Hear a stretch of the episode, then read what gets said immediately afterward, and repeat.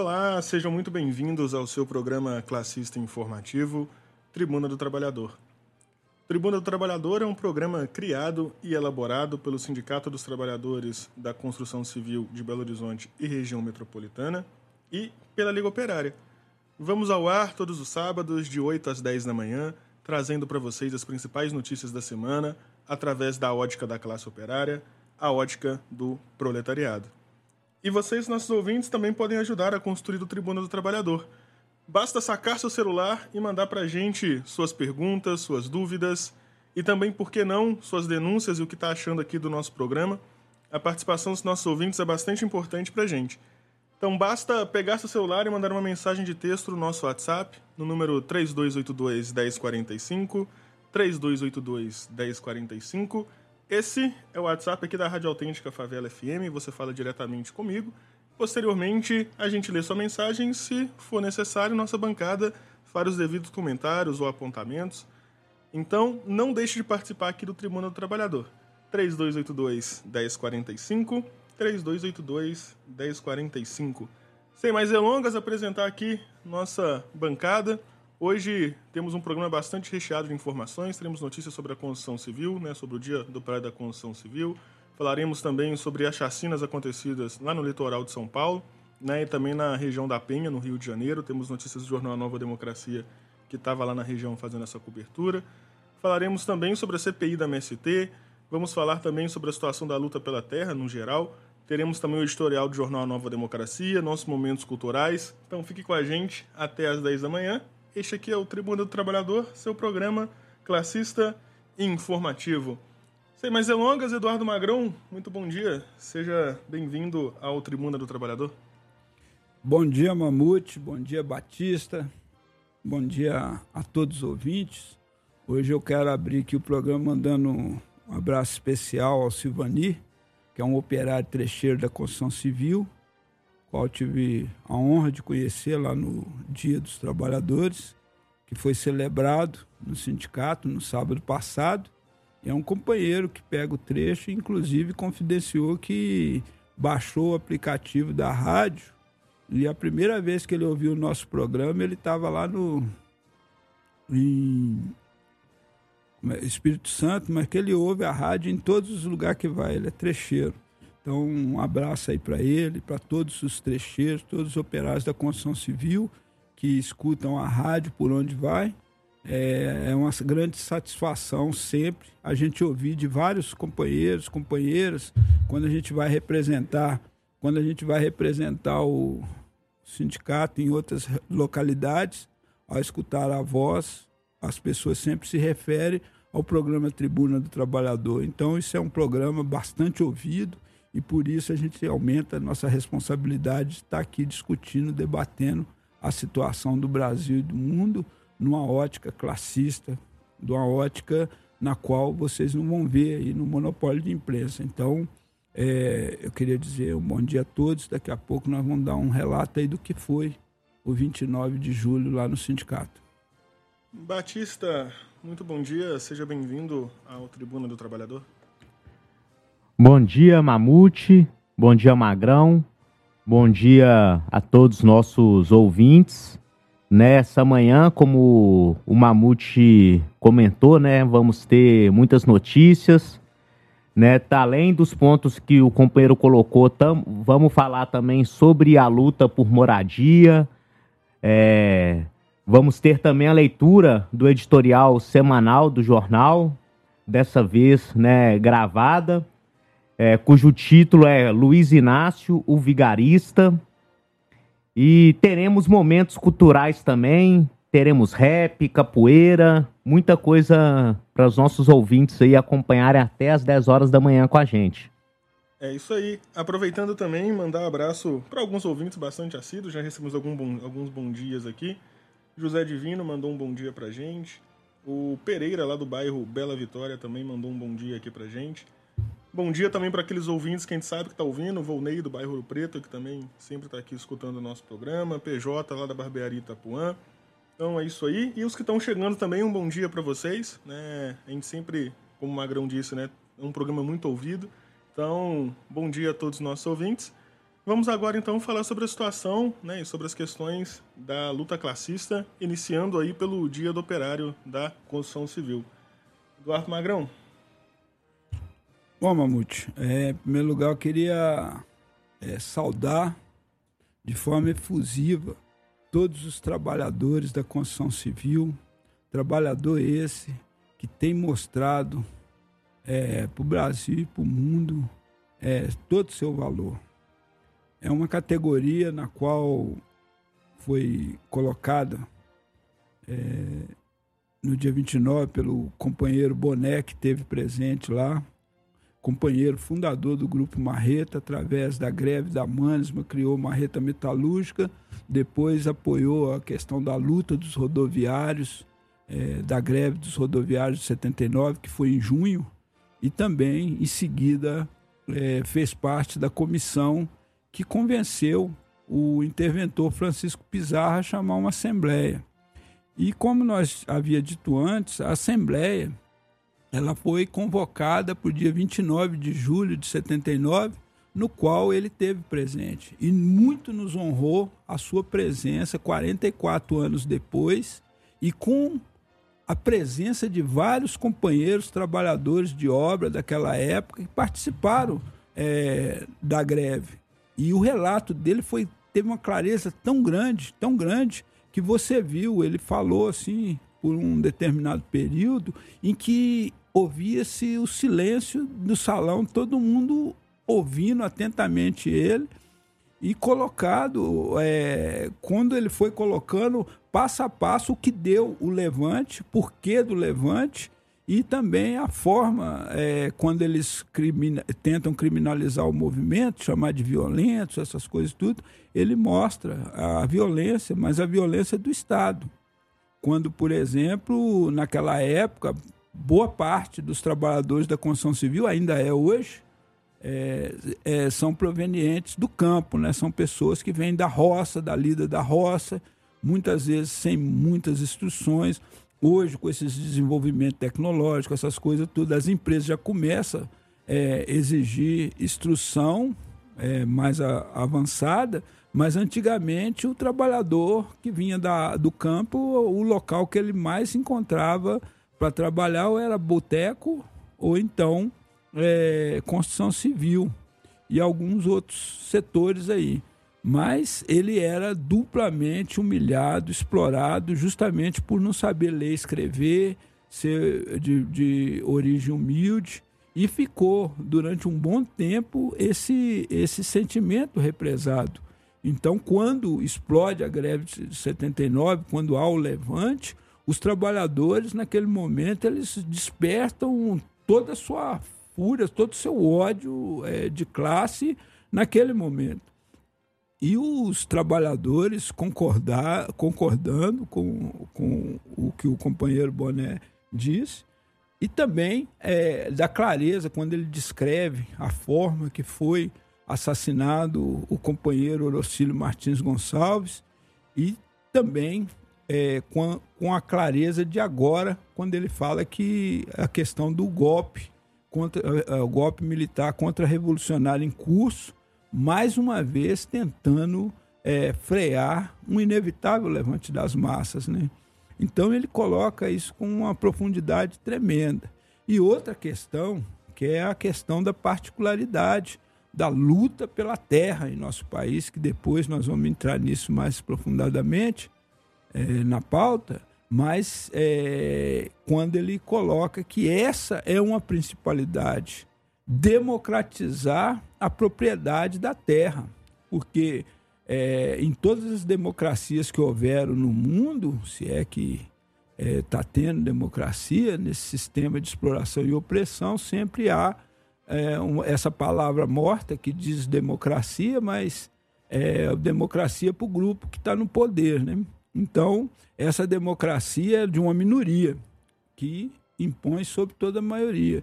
Então, para acabar com isso, você tem que destruir o que está na mão de uma minoria e distribuir para a maioria, que no caso é a propriedade da terra, que hoje menos de 1% dos proprietários detém quase 50% de toda a terra produtiva.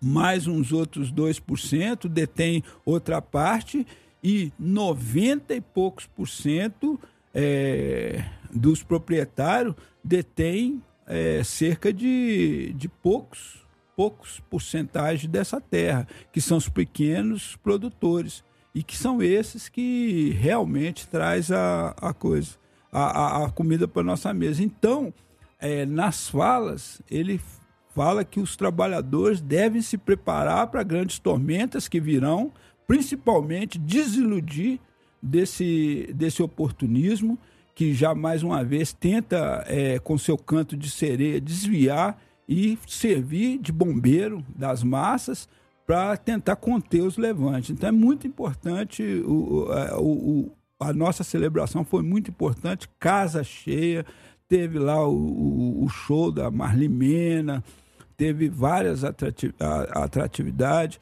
teve inclusive, esse ano nós não temos costume, mas a loja do Paulo nos brindou com alguns brindes, e nós, como nós não vamos ficar para nós, nós soltamos para a categoria, fizemos lá sorteio de alguns brindes, e os trabalhadores saíram de lá bastante animados.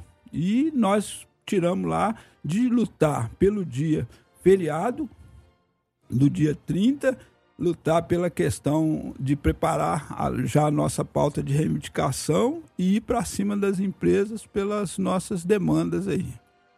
Não é não, Batista? Eu só queria destacar, né, disso que você falou, né, sobre a exposição do companheiro Boné, né, um ponto importante, né, que ele colocou com clareza, né, esses fatores que levaram as massas a se rebelarem, né, em 79, que tem muito a ver com a situação hoje, né, como você está explicando, de carestia de vida, né, de inflação, de crise, né, que era também... semelhante com o que a gente está vivendo hoje no país, como a gente tem tratado a cada programa, né? E o enfrentamento ao oportunismo que se deu naquele momento, né? O companheiro destaca que aquele momento, que é inclusive quando surge o oportunismo de forma mais organizada, né? Essa social-democracia aí do PT, né? No seio do movimento operário se delineia dois caminhos, surge, né? O caminho não, classista. Foi plantada, né? Se desenvolve, né, no meio do movimento operário, né, como você está colocando, né, inclusive como uma política contra-insurgente, né, no período de reestruturação do velho Estado, né, daquele período em que, né, supostamente, né, entraríamos no período democrático, né, e após o fim do regime militar, essa falsa democracia que a gente vive hoje, inclusive para se contrapor, né, a lideranças revolucionárias que começavam a surgir. E o que é muito importante, né, é que o Marreta e todas essas levantes de 79 foi uma fornalha, né, Magrão, para surgimento de lideranças operárias que começaram a desenvolver o movimento classista por todo o país, posteriormente derivando na própria fundação, né, da Liga Operária. Essa foi a forja, né? Porque, por exemplo, a forja tem que ser no fogo. Você não forja um ferro no Miami, é aquela palavra, maiar em ferro frio, né?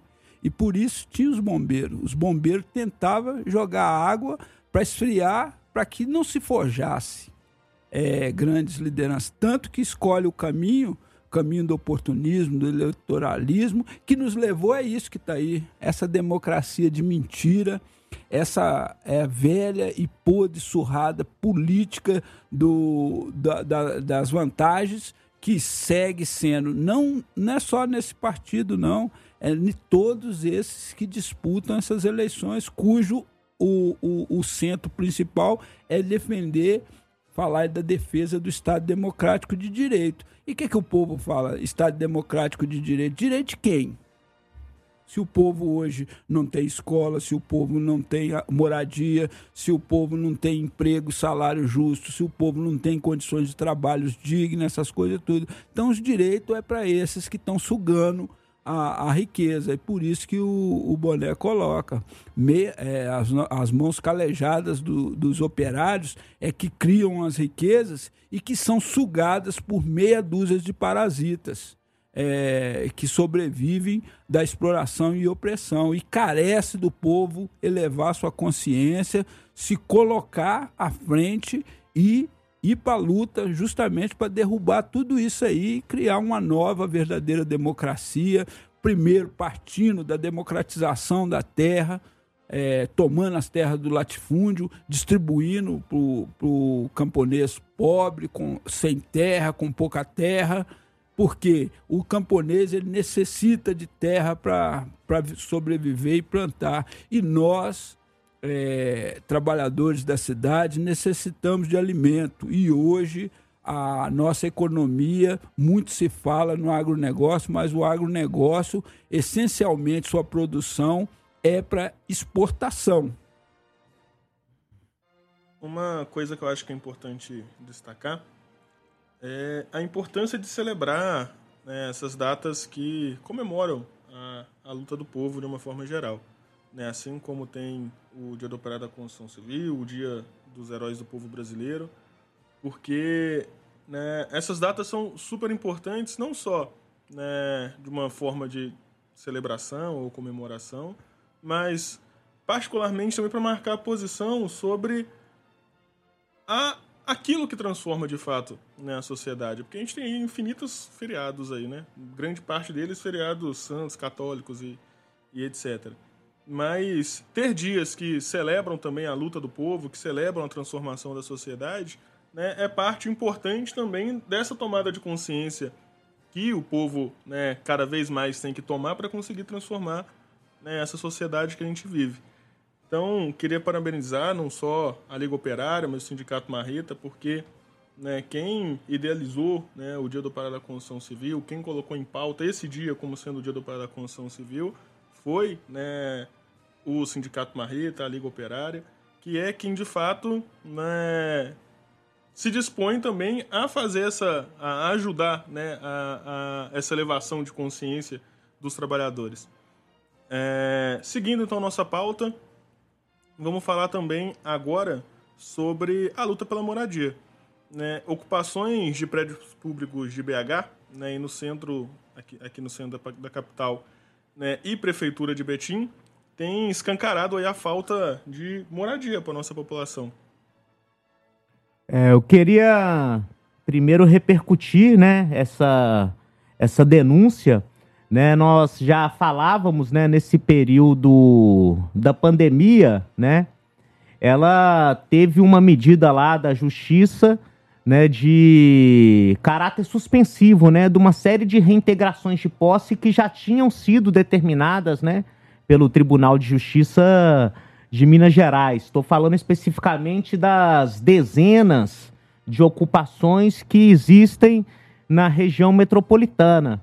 Nos últimos programas, inclusive, né, falamos das ameaças, né, de despejo contra famílias da região do Barreiro, ali da Vila Semig, né, Vila Bernadette, né, ali da própria Vila Pinho, porque aquela região ali, quem conhece o Barreiro sabe que passa aquelas torres de alta tensão e a Semig está ameaçando, né, expulsar, né, centenas, né, ou só naquela região chega quase a 1.000 famílias. Né? Teve, inclusive, manifestação aqui na Nossa Senhora do Carmo, né, com o pessoal do Morro do Papagaio, a gente denunciou aqui.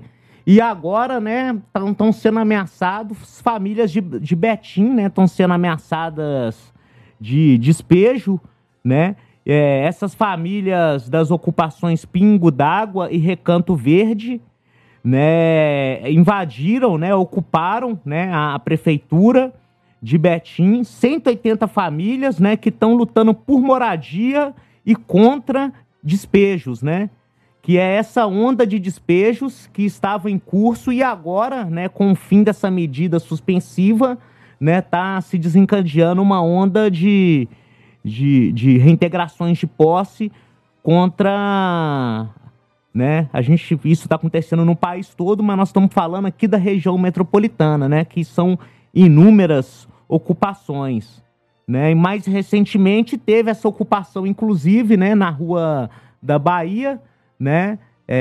São algumas dezenas de famílias. E o que esses fatos revelam é aquilo, né, que a gente vem denunciando, né? De que, né, o povo, não existe uma política, existe muita demagogia, né, igual o Magrão falou sobre democracia, né? Um dos direitos fundamentais que está lá na Constituinte é a moradia, né? Esse é um direito negado para o povo. A grande maioria das pessoas aí, né, vive de aluguel ou vive amontoado dentro das casas. Os filhos, né, se casam, arrumam outro, né, tem filhos, e aí não tem onde morar, às vezes ficam morando com os pais, e todo mundo vivendo ali amontoado, né, como a gente viu na situação da pandemia, né, quando se falava em isolamento social, e a gente sabe, né, que a grande maioria do povo, né, muitas vezes não tem condição, né, sequer de pagar um aluguel, né, e a casa própria ainda continua sendo um sonho, né? Então, o caminho é a luta por moradia mesmo, né? A gente tem visto que, né, essas famílias, né, estão colocando, né, comida na mesa delas porque estão lutando por moradia, né? Porque você escolhe, ou você paga o aluguel ou você come. É uma luta mais do que justa, um direito básico, né? Então, repercutindo nessa denúncia dessa série de despejos que estão, né, para acontecer em Belo Horizonte, né, teve essa ocupação da prefeitura, né, e manifestar, né, nosso apoio, né, que temos que lutar por moradia mesmo, né, que essas ocupações são mais do que justas, elas são necessárias, que o povo precisa de terra para produzir, igual o Magrão falou, essa é a questão principal da nossa sociedade, para viver, né? Inclusive para toda a sociedade poder consumir o alimento produzido, como o companheiro colocou, mas quem vive na cidade, a massa proletária precisa de moradia, né? E se não consegue comprar por conta desses preços exorbitantes da especulação imobiliária, porque não tem emprego, não tem dinheiro, tem que ocupar mesmo, né? Nossa solidariedade a todas as ocupações e a defesa de que resistam a essas reintegrações de posse, que lutem, que toda a sociedade apoie. Bom, eu acho que a gente tem que ir mais profundo nessa situação da moradia, também da questão da propriedade privada no país. Primeiro, a gente tem que nos remeter lá atrás, na escravidão, quando disseram que foi abolido. Só que é o seguinte, a abolição da escravatura colocou milhares, milhões de negros jogada aos relentos, sem eira nem beira. Então, ou seja, foi jogado ao mundo, sem nada. E esses, na situação em que o país vivia em desenvolvimento naquela época, foram obrigados a se vender, a vender sua mão de obra a custo de dormida e a custo de comida. Então, quase que uma escravidão. Então, por isso que a gente fala que é servilismo. Então, existe no país hoje um sistema de servidão muito grande. E os senhores feudais, quando a gente fala, tem até os academicistas aí e esses estudiosos... que fala assim, não, é um absurdo falar que o Brasil é semicolonial, semifeudal. As relações de produção no país, ela é semicolonial e semifeudal. Semicolonial porque tudo que produz aqui vai para o exterior. E semifeudal porque tudo que se tem está na mão de meia dúzia de herdeiros das leis de Seis Marias e que mantém o país como um feudo. Existem pessoas aí que é dono de terra que é maior do que todo o estado de Minas Gerais e nem sabe que é. É na hora que aparece lá um grupo de camponeses ou um grupo de operários, de donas de casas que tomam um lote ou tomam a terra, que aparecem os donos. Eles, do nada eles tiram donos de terra. Então não são donos de nada, porque na verdade a terra foi tomada dos indígenas. E, inclusive, tem indígenas nas ruas também, que foram expulsos de suas terras e jogados nas ruas. Então, essa situação da moradia, ela se dá por isso. Hoje, no Brasil, existe uma grande especulação imobiliária. Só para vocês terem uma ideia, o problema da moradia aqui em Belo Horizonte saiu em 2020, no estado de Minas, se eu não me engano, que cerca de 78 mil famílias de 100 casas tinha. Enquanto isso, 75 mil casas ou lotes abandonados. Ou seja, quase empatado. E essa política mentirosa que entra ano, sai ano, entra governo, sai governo, fala política de habitação popular, é uma política mentirosa, porque eles criam formas de manter o povo vivendo num sonho e não resolve o problema. Então, a situação da moradia ela é grave. Então, você que tem em áreas aí que não tem significado nenhum, está aí vivendo para especulação imobiliária, é do Estado, essas coisas tudo, tem que organizar mesmo e tomar isso, fazer igual vários companheiros fizeram e têm feito. Aqui a história da região oeste de Minas Gerais, a região leste e todos esses cantos aí, Venda Nova e tal, é história de tomada de terra, assim como São Paulo, Rio de Janeiro, é tomada de terra, porque o povo só tem terra quando ele toma. E tem que organizar e lutar mesmo. E descriminalizar essa luta, porque se está lá na letra morta da Constituinte que moradia é um direito do cidadão e um dever do Estado, então que se dê condições. Enquanto não der condição, o povo tem que ir se virando. Então a gente saúda aqui os que lutam por moradia, os que lutam por terra, porque essa é a forma da gente romper essa camisa de força que nos colocam através dessas leis criadas para colocar a propriedade privada na mão de meia dúzia de pessoas. Ô, Magrão,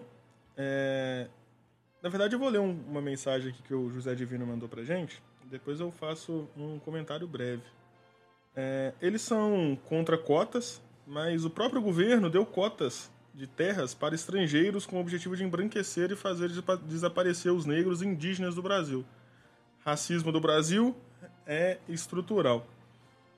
Realmente, né, igual você falou, assim que aboliram, né, a escravidão no nosso país, jogaram uma massa gigantesca aí de escravizados sem eira nem beira, sem ter onde morar, sem terra, porque as terras já tinham passado a lei de terras, inclusive, já estava tudo na mão. 1850, né? A lei de terra foi instituída. Exatamente, então nem terra mais. E que para esses reacionários que falam que a consolidação das leis trabalhistas, que é de 1943, é velha, a lei de terra de 1850 é nova para eles. Exatamente. E uma coisa que me aconteceu essa semana, na verdade eu acompanhei essa semana, eu estava na região central, ali com alguns amigos meus, e um senhor lá em situação de rua veio falar comigo, me pedindo um celular desesperado, que ele queria ligar para a prefeitura, porque a polícia tinha pegado os materiais de estudo dele. Tipo livro, revista, essas coisas que ele estava usando para estudar, ele estava muito indignado com isso. E ele lá contando, desabafando, falou que tem acontecido essa questão da esterilização, entre aspas, nas ruas de BH. Né? Chama higienização, que eles falam. E várias pessoas, né? Várias pessoas em situação de rua, né? Tiveram barracas roubadas, tiveram cobertor roubado, tiveram, né? Aquilo que conseguia fazer ela ter um mínimo de questões para conseguir sobreviver, ainda mais no inverno, nas ruas de BH, tiveram tudo furtado. E isso bate de frente com essa questão do problema da moradia, porque cada vez mais a gente passa na Lagoinha, a gente vê as ruas ali virando dormitórios, cada vez mais pessoas, né, em situação de rua, e ao mesmo tempo o Estado, para tentar resolver isso, só mascara e fala assim, então vamos tirar os moradores de rua, jogar para qualquer outro canto, né, e em vez de realmente dar casa e condições para essas pessoas sobreviverem, porque, né, a Sandra falava muito isso, né, não tem como você morar na rua, né, até mesmo porque, inclusive, a gente não é humano, né? A gente... A Sandra, companheira do dirigente MFP, do MFP, né? É essa que você falou. Essa mesmo, né? Porque é uma das coisas que mais indignava ela, inclusive. É uma das coisas que mais me indigna também, porque, né, você rouba das pessoas a condição dela quanto seres humanos, de fato, né? De ter realmente tanta questão de privacidade, da questão de higiene básica, enfim, né? E... ao mesmo tempo, em vez de você tentar resolver essa situação, o Estado, na verdade, tenta mascarar, né, tentando expulsar essas pessoas que não tem para onde ir. Enfim, Não, e depois quando as pessoas vão reclamar, vão organizar, vão lutar e fazer a defesa, aí vem esses reacionários, já vem com vitimismo, com isso, com aquilo outro, aqueles valentão igual a Zambelli lá, que saiu com arma atrás de um repórter negro, mas quando o bicho pegou, tá lá quietinha, tá quietinha. Inclusive pedindo até perdão. Exatamente. E tem aquele discurso também, péssimo discurso, que é, ah, mas a pessoa tá na rua, muitos estão na rua porque quer, né? E, enfim, gente, são vários e vários absurdos que realmente só reforçam cada vez mais aquilo que a gente fala nesse programa, que a gente tem que transformar esse país, transformar essa sociedade. Ô Mamute, isso aí é uma coisa que é séria, que esse negócio tá na rua porque quer. Quando que um filho sai de casa? Exatamente. Quando ele não, ou quando a família não está atendendo às vezes as demandas que ele está querendo e tal, ou então quando não tem condição nenhuma, ele vê, é melhor morrer no mundo do que morrer aqui parado. Então as pessoas vão para a sorte. Sim. E a gente que é criado na periferia, a gente sabe disso. Agora, essa questão, quando fala assim, tá na rua porque quer, tem muitos companheiros aí que são doentes, meu amigo. Estão doentes e carece do poder do Estado curar. Aí as pessoas acham, passam uns reacionários, tem que meter bala nisso aí e tal. Igual na época lá daquele governador do Rio de Janeiro, Lacerda, na época da construção da ponte, chegava, levava o pessoal pro alto lá e jogava no mar e tal. O Paulo Maluf encheu várias peruas de pessoas moradores de rua, desceu para Santos, porque a prefeitura lá era contra ele e tal. Então, tem vários isso. Falando, né, você tocou na situação da região lá costeira de São Paulo, vamos falar da situação do que está acontecendo, né, lá no litoral de São Paulo, que são as chacinas cometidas aí pela polícia. Na verdade, eu vou falar uma chacina, mas na verdade é uma vingança que a polícia tem feito contra o povo. Né, porque aconteceu, né, assassinaram um policial lá, não sei se era um policial do BOPE de São Paulo, enfim, não sei exatamente o que aconteceu, e não justifica também a polícia invadir agora, né, a favela e fazer a chacina da forma que foi. E de acordo com notícias dos próprios moradores, né, lá da região, durante essa incursão, né, essa vingança feita pela polícia militar lá no Guarujá, inclusive com o próprio aval do governo lá de São Paulo, que está falando que está tudo dentro da lei, aconteceram várias e várias sessões de tortura. Várias pessoas que foram assassinadas, né, eram pessoas que tinham passagem pela polícia, mas não tinham mais nenhum envolvimento com a criminalidade de uma forma geral. Inclusive vários, né, eram trabalhadores, foram torturados com queimadura de cigarro, né, foram executados, né, com vários tiros. E inclusive a polícia não liberou as câmeras, né, que os policiais, as imagens das câmeras que os policiais são obrigados a usar agora para o Ministério Público, justamente, provavelmente, para tentar manipular alguma coisa ou algo do tipo. Mas, até então, já se falam em 16 mortos, né, nessa operação, mas por várias denúncias dos moradores já falam que esse número já está numa casa muito maior. Né, que estão, inclusive, omitindo dados sobre o que, de fato, está acontecendo. Mamute, a situação lá ela é bem grave mesmo e segue sendo grave, tanto lá quanto no Rio de Janeiro, na Bahia. São vários locais que parece que as forças repressivas resolveram disputar, ver quem mata mais, né? Filho do povo. Aí tem os reacionários que falam, não, morreu porque tinha passagem, porque devia e tal. Inclusive, eu fiquei sabendo de um caso de uma pessoa que foi presa uns 10 anos atrás e estava solta, já tinha vários anos, trabalhava. Aí foi para descer para a Baixada lá, porque lá em São Paulo a praia é na Baixada. O pessoal foi descer na Baixada e numa dessa incursão pararam ele, perguntaram se ele tem passagem. Geralmente, quando a pessoa tem passagem, quando pergunta, fala, tenho. E o irmão dele estava atrás do corpo dele lá para enterrar. Então, isso aí são coisas que ocorreram. Tem casos lá da pessoa estar com o filho no colo, aí eles tiraram o filho do colo, jogar no mangue, meter bala e depois falar que foi legítima defesa.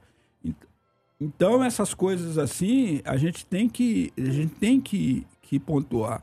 16 mortes confirmadas, quer dizer que são muito, é muito mais, porque as mortes oficiais a gente sabe como que é. Quando você pega 10 mortes na Vila Cruzeiro, lá no Rio de Janeiro, quando você pega 19 em 3 cidades da Bahia, né? Salvador, Camaçari e Itatim, você pega 19 mortes, isso não é coisa, não. E olha que mostra aqui que não é só uma legenda de partido que faz isso, não. São todas as legendas aqui. Nós estamos vendo na Bahia é PT, depois tem o Rio de Janeiro, tem São Paulo. São as legendas do Partido Único, que segue o mesmo modus operandi, que fala que o povo tem que ser exterminado e que querem fazer...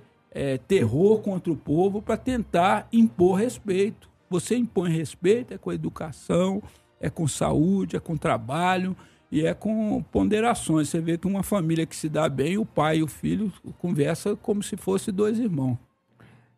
Eu também queria expressar, né, meu mais profundo ódio de classe contra esses crimes de sangue, entendeu? Que estão sendo cometidos contra o povo, como nós temos denunciado em todos os programas, sem exceção, do Tribuna do Trabalhador, como todas as semanas, sem exceção, tem publicado as páginas do jornal Nova Democracia. Existe uma política de Estado, uma política genocida, que é uma política contra-insurgente, porque existe uma crise profunda nesse sistema capitalista burocrático, que o Magrão explicou muito bem, cuja base é o latifúndio e a exportação de toda a nossa riqueza para os grandes monopólios transnacionais, para o imperialismo, a miséria para os camponeses que são expulsos do campo e vêm para a cidade, se amontoam pelas favelas, quando não conseguem nem isso, são jogadas nas ruas, como os companheiros mencionaram. São esses jovens, filhos das massas mais profundas, em sua grande maioria jovens, é claro que não são todos jovens, em sua grande maioria jovens, e em sua grande maioria pretos também, o Magrão explicou agora há pouco o porquê dessa coincidência, que não é uma coincidência, né? Tem um encadeamento, uma explicação, né? O Mamute ressaltou o problema de que quando se acabou a escravidão oficialmente no país, os pretos, né, que eram escravizados, foram largados, jogados, sem eira nem beira por aí. São essas massas que estão sendo executadas, por quê? Porque é uma massa excedente, entendeu? Que ela serve somente, né, ela está totalmente fora do sistema produtivo, porque no capitalismo burocrático, entendeu? O desemprego é permanente e precisa, inclusive, dessa massa de desempregado para pressionar os operários a aceitarem esses salários baixíssimos. E essas pessoas, entendeu, que não servem para se extrair, para se arrancar o suor e o sangue, para trabalhar 8, 9 horas sem receber hora extra, que é banco de horas que a pessoa nunca tira, que é 8 horas de trabalho, mais 2 horas no ônibus para ir, mais 2 horas para voltar, que trabalha agora não é de segunda a sexta, todo mundo hoje trabalha de segunda a sábado, e quando consegue ainda, corre atrás para comprar um carro, para fazer um Uber, para completar uma renda. Essa grande massa, essa grande imensa maioria de trabalhadores que estão nas favelas, porque esses reacionários, esses fascistas que estão promovendo esse genocídio, consideram o povo como inimigo. E eles se colocam no papel, né, do cidadão de bem e como se o pobre fosse delinquente, sendo que são eles os verdadeiros delinquentes, entendeu? Que roubam dinheiro público e faz o povo morrer à míngua em escândalos de corrupção toda hora. Então é uma política genocida contra o pobre, contra a juventude, e isso é medo, entendeu? De que as massas se levantem. Né? Então eles querem esconder por meio do discurso do combate à criminalidade e do combate ao tráfico varejista de droga, porque o tráfico em grande escala já foi pego, como a gente inclusive por coincidência falamos no último programa, tanto em aviões da própria Força Aérea Nacional, né, em viagens oficiais, né, durante o governo militar de Bolsonaro, quanto em helicópteros de senadores e em fazendas, né, de ministros, né? Isso tudo vem acontecendo no último tempo, isso tudo foi falado aqui na tribuna. Agora, isso, os monopólios de imprensa só dão uma chamada quando não tem como esconder e colocam pano em cima. Agora ficam colocando, entendeu? Tentando encontrar toda forma de justificativa para assassinar os filhos do povo. Não! Esses crimes não têm nenhuma justificativa. E se, porventura, um ou outro jovem desse é delinquente ou foi delinquente, isso também é culpa desse sistema. É, e para completar, quando é questionado, o gerente lá do Estado, lá o Tarcísio de Freitas, ele chega a afirmar que não houve excesso, houve uma atuação profissional. Isso é o jeito que ele fala. E que estava extremamente satisfeito com a ação da polícia, ou seja, matou. Tem moradores lá falando que os pessoal da rota que chegaram lá falaram que tinha que levar pelo menos matar pelo menos uns 60 pessoas. Olha só para você ver, 60 pessoas, são 600 policiais na operação, 600 policiais na Baixada Santista fazendo fortemente essa operação, armados, fortemente uma operação armado, de guerra. Por mais um mês, a gente sabe como é que acontece isso. Eles sempre colocam, lá em São Paulo, quando acontece isso, fala assim, um de nós tem que valer por 10 e não sei o quê e tal, aquelas mentalidade reacionária. Aí, ó, os moradores do Guarujá relatam que os PMs prometeram assassinar 60 pessoas em comunidades na cidade. Ainda segundo os relatos, os policiais cometeram torturas e abusos com os moradores. Mesmo a ouvidoria da polícia foi obrigada a relatar. Olha só o que o relator da polícia, o Cláudio Silva, falou. Recebemos uma série de relatos de moradores e de lideranças sociais. O parente de uma das vítimas contou que os policiais disseram que morreriam 60 pessoas. Também recebemos a informação de que as casas estão sendo invadidas por policiais encapuzados, oferecendo uma série de aterrorizamento e até adolescentes e crianças estão sendo abordadas de forma bastante agressiva. Isso aqui foi o relator lá, o Cláudio Silva, ouvidor da Polícia de São Paulo. Então, a situação está além do que o monopólio de imprensa está falando. E eles estão jogando pesado. E parece uma coisa, olha só, nós estamos discutindo 45 assassinatos em 3 estados, companheiros. Agora vamos colocar aí os assassinatos de Rondônia, do Pará, do Pernambuco, de outros lugares. Do Amapá, que é onde a polícia mais matou esse último ano. Só para vocês terem uma ideia, o ano passado eles comemoraram que tinham 40 mil mortes nesses tipos de conflito, 40 mil, tinha caído de 60 para 40 mil mortos. E a guerra da Ucrânia com a Rússia só tem 27 mil. Olha só para você ver, o país em guerra morre menos gente do que a polícia mata aqui no Brasil.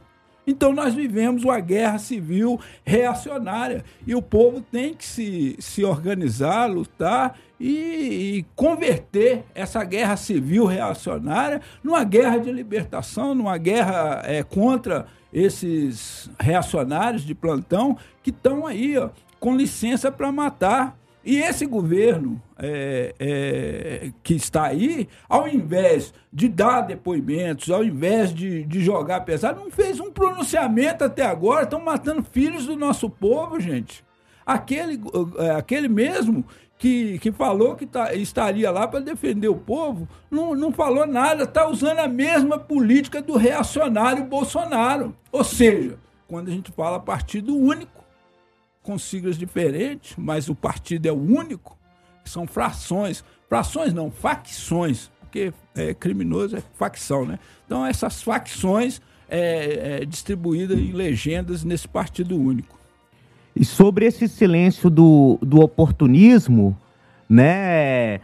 A Nova Democracia, inclusive, publicou um excelente artigo que fala, né? Democracia das chacinas. Essa democracia que eles ficavam o tempo todo falando, é agora a democracia contra a barbárie, na época da eleição do do Bolsonaro com Lula, né, na última política. É a democracia, né, contra o fascismo. Essa é a democracia. A democracia da chacina. Essa é a qualidade da democracia deles. Sabe por que, que eles não questionam nada? Porque para eles esse sistema é normal. O máximo que pode ser feito é modificar um pouco. Mas é assim mesmo, sempre foi e vai continuar sendo assim. Eles não estão propondo fazer mudanças nenhuma. Um discurso é dessa canalha, né, quando tá de oportunista em época de eleição. O outro é quando eles estão lá no parlamento, né? Então já entregaram o governo pro Centrão, então estão cada vez mais na mão do latifúndio. Isso vai ficar mais evidente no Vigarista, né? Que é o editorial. E agora são cúmplices dos crimes que estão acontecendo. Então, como a gente diz desde o início, né? É uma falsa democracia, né? Não é... esse é o novo normal que eles tanto falaram durante a pandemia.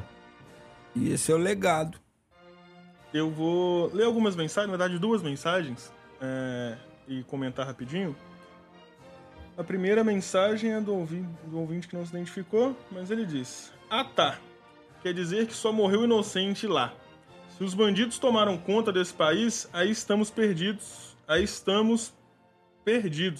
Alguns de vocês já tiveram uma arma apontada na cabeça às 6 horas da manhã? Eu tive. Então bala pra esses vagabundos mesmo." É, não morreu só inocente não, mas agora esse ouvinte tinha que falar assim, ó: eu sou a favor da pena de morte e sou contra essa hipocrisia que fala que no Brasil não tem pena de morte, porque a licença pra matar, quem tem é só as polícias, que é o auto de resistência. E quem que morou numa periferia e é negro, que não teve uma bala apontada na cara, ou então um escracho, tapa na cara, essas coisas assim. Exatamente. É só esse cidadão aí, deve estar fora do mundo. E de fato, não morreu, não foi só inocentes não, mas os relatos aqui provam, inclusive, sei lá, vamos pegar o relato do Felipe aqui, ó, que era um cara que trabalhava na praia vendendo raspadinha de gelo. Ele realmente tinha passagem pela polícia há muito tempo atrás, já tinha se convertido, entrado na igreja, trabalhando, ralando. Primeira coisa que as polícias perguntam é: tem passagem? Não importa qual que era a passagem, né? Eles pegaram o Felipe, botaram num barracão, começaram a espancar ele, queimaram, fizeram várias queimaduras de cigarro no corpo dele, né? Tem várias pessoas, né, da comunidade que ouviram os gritos, tentaram intervir, a polícia não deixou ninguém intervir, fuzilaram ele, né? Então... E realmente, vai ter gente que tá envolvida com tráfico? Tem, porque, infelizmente, pro povo pobre do nosso país, a única forma de você ganhar um dinheiro relativamente fácil, né, e rápido, ou é você se envolver com tráfico, ou é você sair por aí, ou é você ser político. Não, só uma questão, né, que aí não é nem um problema de opinião, não, é um problema objetivo, né? Gostando ou não, existe no país... né, um código civil, né, um sistema legal, e segundo as leis que vigoram no próprio país, toda pessoa é inocente até que se prove o contrário. A pessoa... Assim diz, né? Não, mas nós como revolucionário temos que denunciar, né, todas esses crimes que é cometido, inclusive dentro da própria ordem legal que eles falam que existe. Por quê? Porque só existe direito para os ricos? Porque o rico, quando é preso, ele quase nunca é preso, ele tem toda a regalia, fica em cela especial, logo consegue sair. Agora, uma pessoa, ela é abordada pela polícia militar, que já chega com a arma na cara da pessoa, a pessoa é torturada, é executada, ou seja... Todo o trâmite que deveria acontecer de ter um inquérito aberto pela Polícia Civil, da pessoa depois ser julgada pelo sistema judiciário, ser condenada ou não, não existe mais nada disso? Então, igual o Magrão falou, a pena de morte, ela existe, ela já está instituída, já é uma instituição na nossa sociedade, ela já está instituída. E ela ela acontece, não é nos tribunais de justiça do país, é nos tribunais de rua, é nos tribunais dos becos, é nos tribunais das favelas do campo, porque essa mesma polícia, respondendo esse cidadão aí, essa mesma polícia que mata essas pessoas na favela, desrespeitando, cometendo crimes, desrespeitando a lei, esses policiais estão fazendo. É necessário que isso fique claro. Que aí os bandidos, quem está desrespeitando, em primeiro lugar, o primeiro crime que está estampado nas notícias é o crime cometido pela polícia. Que inclusive escondeu as provas, igual o Mamute falou, ao esconder a câmera. Primeira questão que a gente tem que colocar. É essa mesma polícia que reprime as manifestações, é essa mesma polícia que assassina os indígenas, é essa mesma polícia que assassina e prende as lideranças camponesas. Só uma coisa que eu tinha esquecido de falar, você lembrou de novo da câmera, eu queria dizer, 600 policiais só entregaram 4 câmeras. Ô gente, faz favor, né? Faz me rir. O que que tem nas outras câmeras? Eles pegaram só quem tava de outras instâncias assim e falaram assim, ó, entrega essa câmera aí pra não dar coisa. Mas, meu amigo, e aí esse cidadão vem falar uma... Não tem nem que repetir o que ele falou. É não entender, não conhecer a realidade da vida. Exatamente. Vou ler agora a mensagem da Sabrina Gurgel, também ainda falando sobre esse assunto. A gente vai lá e encerra. Bom dia. Essa semana estamos vendo a chacina do Guarujá. Com a morte de um policial, a tropa subiu o morro e já se foram mais de 10 mortes. Estão circulando nas redes as fichas criminais, entre aspas, dessas pessoas, o que não faz sentido algum.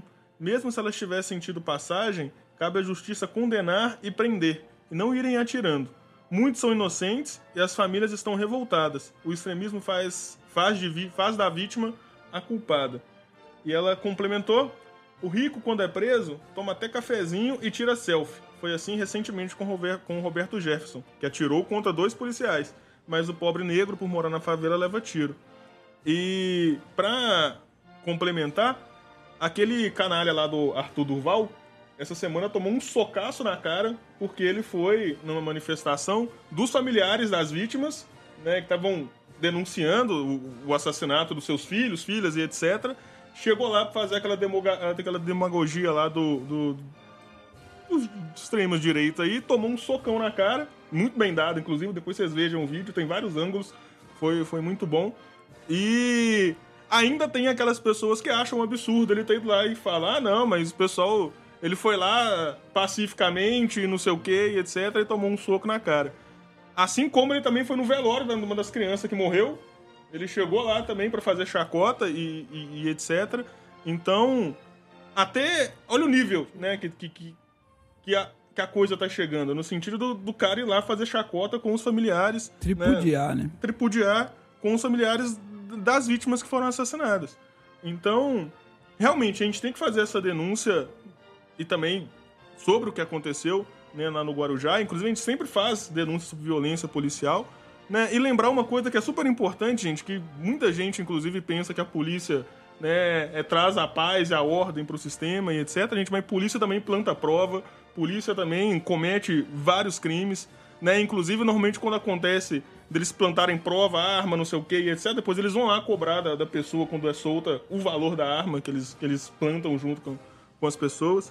Né? Então, tudo que eles puderem fazer para justificar que só tinha bandido lá e etc, ou era traficante de droga... Justificar o injustificável, como a Sabrina muito bem já colocou, né? Tudo que eles puderem fazer... Mesmo se fossem delinquentes, não justifica a ação da polícia. Exatamente. A não ser para essa extrema direita, né, reacionária, que acha que os interesses deles se sobrepõem sobre todo o resto da população. Só uma coisa... todos que reagem merecem ser mortos, né? Por que eles não meteram um tiro na cara do Roberto Jefferson? Ele reagiu, meteu bala na Polícia Federal. Exatamente. Só que lá a lei é diferente.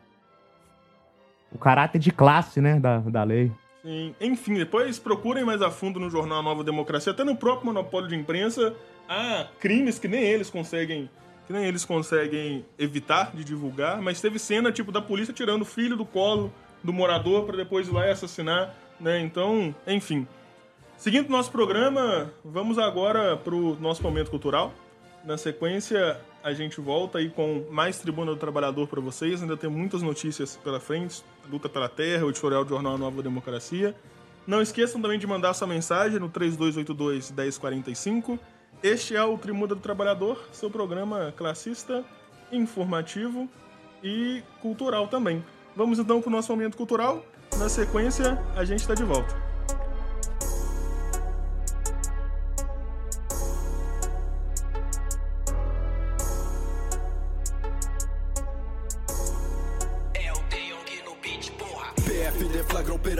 Promete limpeza, bloqueou contas, noticiou a imprensa, desarticulou quadrilha e todo o seu esquema.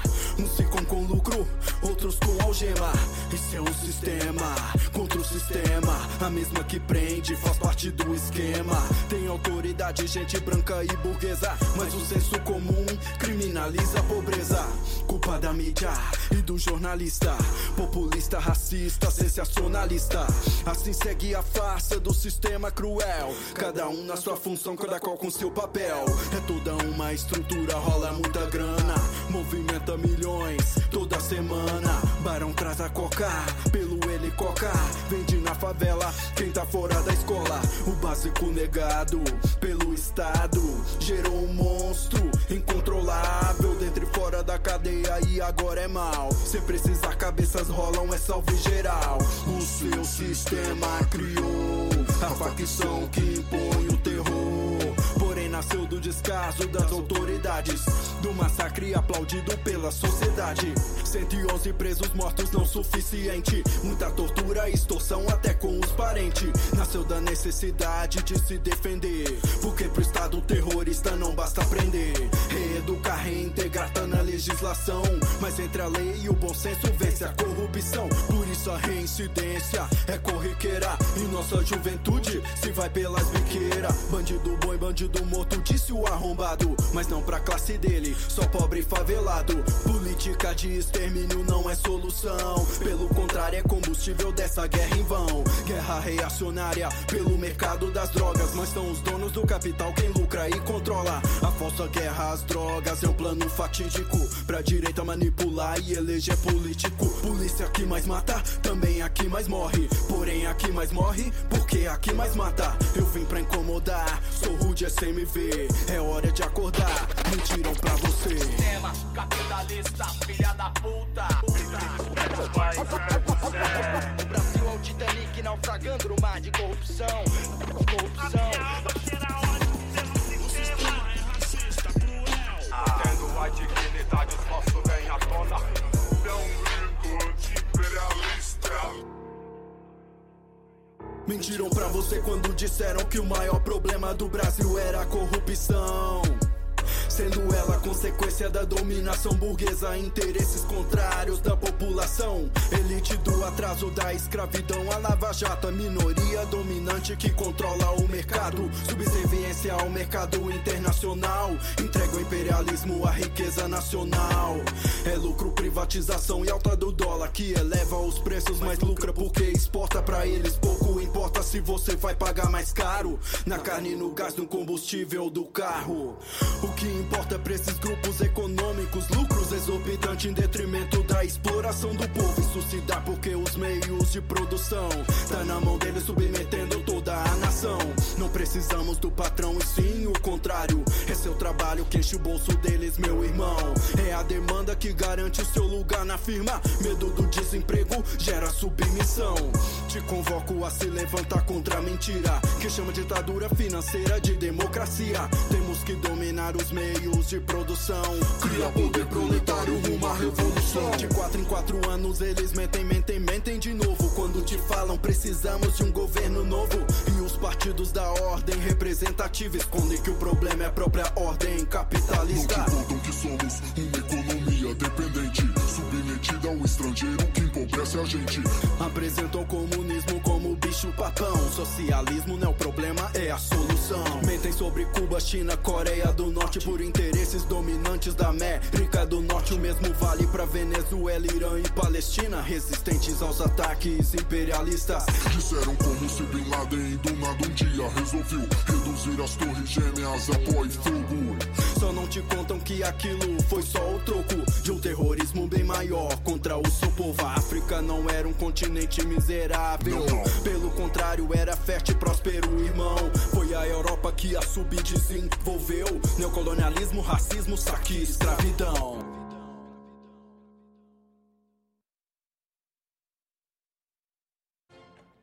É isso aí, esse foi o nosso momento cultural. Esse foi MC Hudson, do grupo Sem Meias Verdades, com a canção Mentiram Pra Você. Então, Mamute, queria mandar, né, uma saudação pro MC Rude, né? Ele é do grupo, né, Sem Meia Verdade, que é um grupo antigo de rap aqui de Belo Horizonte, né, que já tá completando 20 anos esse ano agora. Essa música, né, é uma música... de um álbum solo dele, que foi publicado aí nas plataformas, chama 3 Passos a Mais para a Revolução. E tem a participação, né, do DJ Burê, né, que também é do grupo Sem Meia Verdades. Né, saudar, né, recentemente, né, eu tive com um companheiro, né, a gente conversou. Ele é um grande leitor, né, e apoiador e divulgador do jornal A Nova Democracia. E é impressionante, né, assim, como essa canção, né, as várias reflexões que cada estrofe traz, né, as rimas e tal, ela condensa muita coisa que a gente discutiu do programa, né, do início até agora, né? Sobre a situação de vida do povo, sobre o sistema, sobre, principalmente, como tentam manipular as pessoas para justificar o injustificável, né? Como tem sido, né, essa política genocida do Estado brasileiro. Aproveitar, né, encerrando esse momento cultural, né, divulgar um evento, né, que está sendo promovido pelo movimento hip-hop aqui em Belo Horizonte. Vai acontecer, né, no dia 19 de agosto, às 19 horas, o evento Rap na Constru, né, que vai ter a apresentação, né, de vários grupos, entre eles o Sem Meia Verdade, Trincamentes, Nega 1, Tio Caco, Conexão SL, Doc Naipe e DJ Mestre Lau. Né? Então é lá no São Benedito, Santa Luzia, na Rua do Divino, 46, atrás da Igreja Católica. Então no dia 19 agora de agosto, a partir das 19 horas, né, vamos ter várias apresentações de grupos de rap, né, lá no São Benedito. Repetindo o endereço, é na Rua Divino, 46, atrás da Igreja Católica. Né? Então, para todo mundo que mora aí na região norte da cidade, também para o pessoal lá de Vespasiano, Morro Alto, né, ir lá conhecer, né, esse estilo de música, né, que a gente tem destacado no último programa, porque tem sido uma fonte importante, né, de difusão de críticas, reflexões e posições classistas no meio da juventude hoje, né, o rap. E a gente incentiva, né, que cada vez mais, né, os MCs e os artistas aprofundem seu conhecimento e possam fazer músicas como essa, né, que tragam, né, mais conhecimento, né, e uma crítica mais profunda sobre o que a juventude vive hoje no país. A entrada para o evento é apenas R$ 5,00. E eles também, né, estão pedindo colaboração para alimentos não perecíveis para ajudar pessoas, né, das próprias comunidades nas quais esses grupos estão inseridos, né, que estão passando por momentos de dificuldade aí nessa crise. Então o evento no dia 19 de agosto, né, até lá a gente se compromete aqui a lembrar novamente nossos ouvintes, né, então um abração aí, MC Rude, e todo o pessoal aí do movimento hip-hop. É isso aí. Aproveitar também e fazer uma menção ao pessoal da Batalha da P7, que é o evento de batalha de freestyle que acontece todas as quintas, de 19 horas às 22h30, 23 horas, ali na Praça 7. Então, as pessoas que quiserem conhecer, é um evento que já está com sua 20ª edição, se eu não me engano. Então, vai lá ajudar, conhecer, contribuir, participar, que é bastante interessante. Seguindo nosso programa, Batista, teto de gastos a todo vapor aí no governo do Pelegumor Luiz Inácio. Ele, né, juntamente com Alckmin, já fizeram um corte na saúde e educação que somam 784 milhões de reais, sendo que só na educação foram 332 milhões, né? Quem diria? Então, é isso, né? A gente vê que esses 6 meses, né, de governo já são suficientes para a gente falar o seguinte: se escancaram um governo de direita, né? O governo de coalizão reacionário, né, ele tem feito de formas diferentes, mas mantido no essencial a mesma política econômica do governo anterior. Né? Então, a gente denunciou no programa anterior, né, a questão do arcabouço fiscal. O arcabouço fiscal foi, né, toda uma demagogia que foi feita, todo um discurso tecnocrático, todo um populismo, mas na prática representou, né, manter, né, não tirar um centavo, né, dos pagamentos indecentes, né, da dívida pública para o sistema financeiro, né? E enquanto, né, vários setores aí do nosso país, do Estado, estão totalmente desguarnecidos, como é a questão, por exemplo, da moradia, que nós tratamos agora há pouco, como é a questão, por exemplo, a gente falou muito nisso nos programas no início do ano, na época das chuvas, como é a questão da defesa civil, do dinheiro que praticamente não existe para questão das tragédias. Mas, no lado oposto a isso, o que a gente tem visto? Também foi publicado na página do Jornal Nova Democracia vários e vários repasses bilionários para o latifúndio, lucros recordes dos bancos, né, Banco Itaú, Banco Bradesco, todos eles publicaram lucros recordes. As mineradoras também, né, mantendo. Então, né, a gente vê que todo esse discurso, né, de que não, temos que fazer uma reforma tributária e aí para tornar, né, mais equitativo, mais igualitário. Né? Não teve a reforma tributária, não teve nenhuma taxação, né, de fortunas, né, não teve nada com relação, né, aos grandes burgueses, aos grandes latifundiários, que não sejam perdões de dívidas, concessão de empréstimos a perder de vista. Né? Então, o que essa notícia demonstra é a continuidade.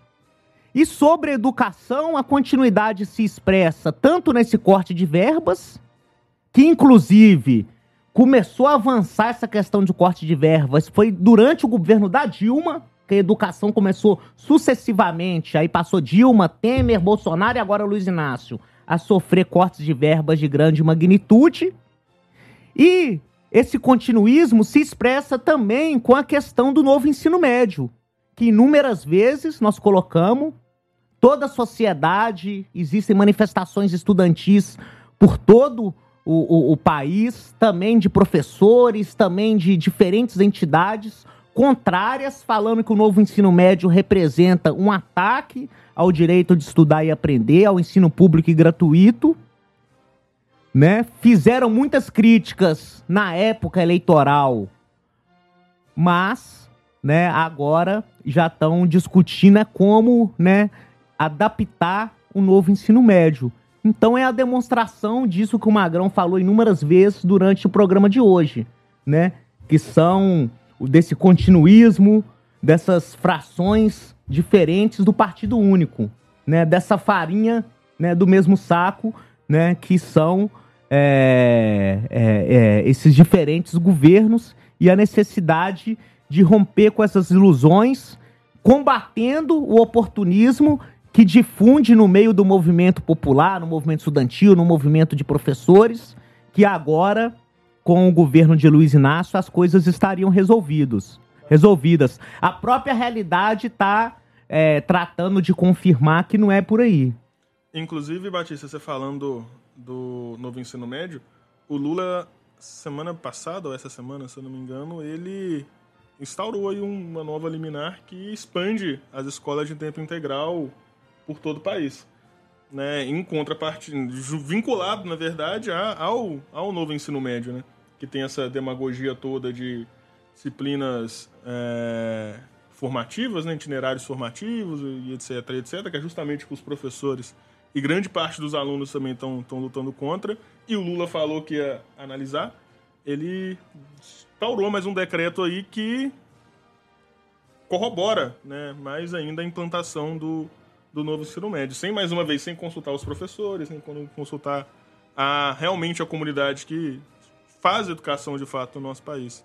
Mas o que esperar de um governo que, quando o povo estava na mais profunda miséria e tal, falou que acabou com a fome, abrindo linha de créditos, essas coisas todas, endividando o povo, colocando a questão do empréstimo consignado, e que hoje tem vários aposentados que tomam golpe um atrás do outro com esse tal de empréstimo consignado, não tem direito nem à sua aposentadoria, o dinheiro da sua aposentadoria, porque já é descontado na boca da caixa. E não é à toa que ele falou que os banqueiros não poderiam reclamar do seu governo, porque nunca ganharam tanto dinheiro. O governo que corta da educação, que corta de setores essenciais, mas não corta sequer um vintém dos banqueiros, que no orçamento de 4,060 trilhões é destinado diretamente a ele 1,879 trilhão. Ou seja, 46,30%. Para os estados e municípios, 11,06%. Nós falávamos da habitação, são 0,0001%. Quem quiser ver isso, vai na Auditoria Cidadã da Dívida, que tem os gráficos lá, esse gráfico do orçamento 2022, que tem aí, e que os outros que eles discriminam, outros, que é 1,25%, engloba essencial à justiça, ciência e tecnologia, transporte, legislativa, relações exteriores, comunicações, gestão ambiental, indústria, comércio e serviço, organização agrária, urbanismo, energia, direitos da cidadania, cultura, saneamento, desporto, lazer e habitação. Esses são os outros, que é 1,25% para tudo isso que eu falei. E enquanto os tubarões da dívida aí recebem os seus 46,30%. É a mesma coisa que eles fazem quando falam que tem que fazer racionamento de água. Eles querem que o povo economize a água, mas o agronegócio que gasta mais de 70% de nossa água potável, esses aí, eles não tiram sequer uma gota. E falando do agronegócio, do latifúndio, CPI da MST, os reacionários se frustram ao tentar criminalizar José Rainha, né, e a luta pela terra. Só para contextualizar, no dia 3 de agosto, a CPI da MST, muito reacionária por sinal, contou com a presença do José Rainha, que ele é a liderança da Frente Nacional de Luta Campo e Cidade, que é a FNL. E durante essa sessão, o ativista defendeu a justeza da luta camponesa em resposta a uma sequência de insultos e frustradas tentativas de criminalização por parte dos parlamentares presentes lá nessa sessão.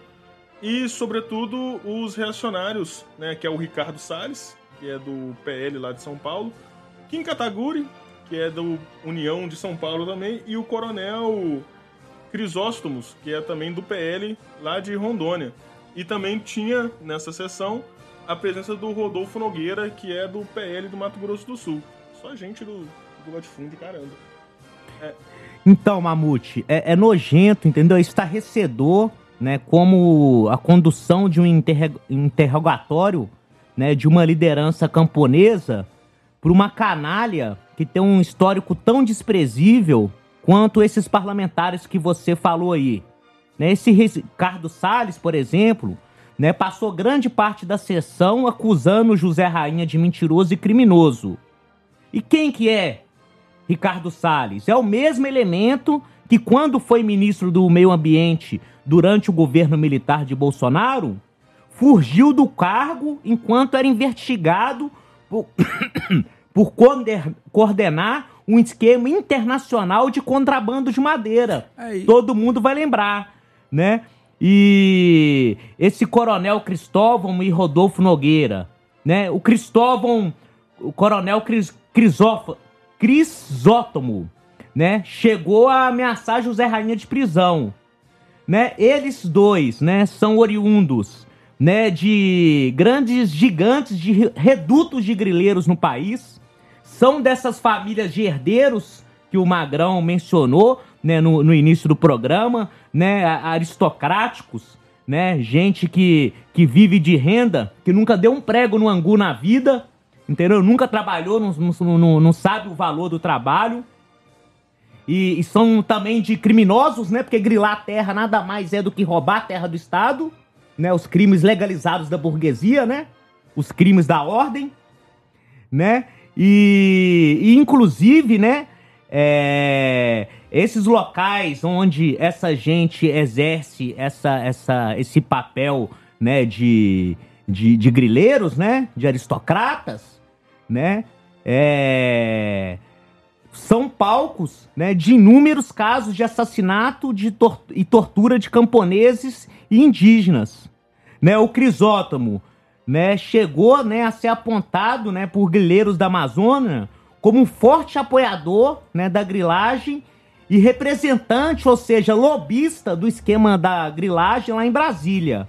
Né, essa revelação foi feita num documentário Amazônia à Venda, o mercado de áreas protegidas no Facebook, do monopólio de imprensa BBC, né? E o José Rainha, né, conseguiu furar esse cerco, né, defendendo, né, a sua causa, né? E não se reservou também a fazer críticas ao atual governo, bem como apontou que a luta continuará, né? Então, citando, né, o que ele fala lá na CPI. O José Rainha fala assim: creio que ainda há muito o que fazer. Segundo o IBGE, Instituto Brasileiro de Geografia e Estatística, há no campo vastas áreas para serem desapropriadas e, portanto, destinadas para a reforma agrária.